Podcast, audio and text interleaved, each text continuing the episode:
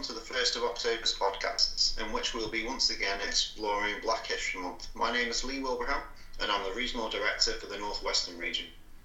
The origins of Black History Month date back to 1926 in the United States, when historian Carter G. Woodson designated the second week of February Black History Week. Close to home, it was actually the Ghanaian born black activist Akyaaba Addai-Sebo who established Black History Month in the UK. Akyaaba's studies had taken him to America in the 1970s, where he then witnessed the sense of pride instilled in Amer- African American children during the period when Black History Week became Black History Month. Moving to England in January 1984 in order to escape political persecution during the regime of Jerry John Rawlings, the Ghanaian president at the time, Akyaaba became a special projects coordinator employed by the Greater London Council working closely with Ansel Wong, the leader of the Greater London Council's Ethnic Minorities Unit. They initiated historical lectures and concerts for a week of February of 1986, filling the Royal Albert Hall with skilled children to learn from many speakers and listen to inspirational music. This proved to be the catalyst for Akyaaba to draw up his plan, which formally recognised the contributions of African and Caribbean people to the economic, cultural, and political life in the UK established in October as the UK's Black History Month. Now, in the spirit of learning more about Black heritage, in this year's podcast, I wanted to tell you a little of the pre transatlantic enslavement history of Africa you may not be aware of. The African continent is now, is now recognised as the birthplace of humanity and the cradle of civilization. We still marvel at the great achievements of Kemet, or as we know it, ancient Egypt, one of the most notable of the early African civilization which first developed in the Nile Valley over 5,000 years ago. In medicine, for example, the Egyptians understood the body's dependence on the brain more than a thousand years before the Greek scholars came up with the same idea.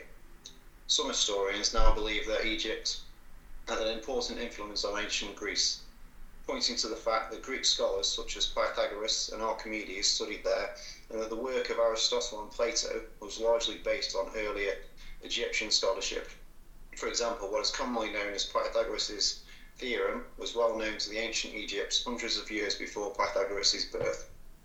However, even before the rise of Kemet, it seems likely that even more ancient kingdom, known as Taseti, existed in what is today Nubia in Sudan. This may well have been the earliest state to exist anywhere in the world. Africa can therefore be credited not only with giving rise to many scientific developments associated with Egypt, such as engineering, mathematics, architecture, medicine, etc., but also with important early political developments such as state formation and monarchy. This demonstrates that economic and political development, as well as scientific development, was during this early period perhaps more advanced in Africa than any other continent. The African continent continued on its own path of development without significant external intervention until the 15th century of our era, some of the world's other great civilizations, such as Kush, Axum, Mali, and Great Zimbabwe, flourished in Africa in the years before 1500. In this early period, Africans participated in extensive international trading networks and in transoceanic travel.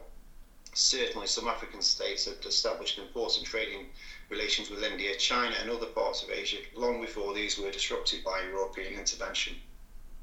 Now, I've taken much of this learning directly from the Black History website, which holds an abundance of information, opinion, and articles of history which will inspire, educate, and even shock you.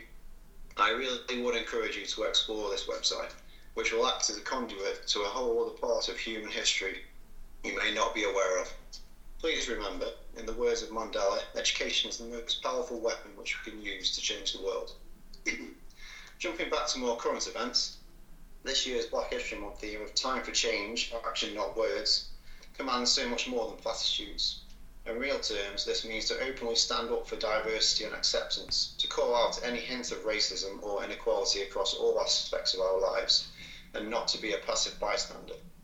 In Motus commercials, we will always strive for equality and diversity, for a workplace where all feel opportunity is there for those seeking progression, regardless of gender or race. This should and does start with the senior management team, filtering through at all levels of our organisation. But we can do more, and this requires allies. This year's Black History Month theme is a call for action, where we all take responsibility for the society we live in and work in. to proactively stand up for equality in our workplace. Allyship is what I would ask of you all to call out discrimination and equality, tackling it head on if you feel comfortable, or at the very least, highlighting it to your colleagues and management. I was certainly more than happy to discuss further anything I've mentioned in today's podcast. Always being receptive to opinion and change when appropriate. Thanks for listening and have a fantastic weekend.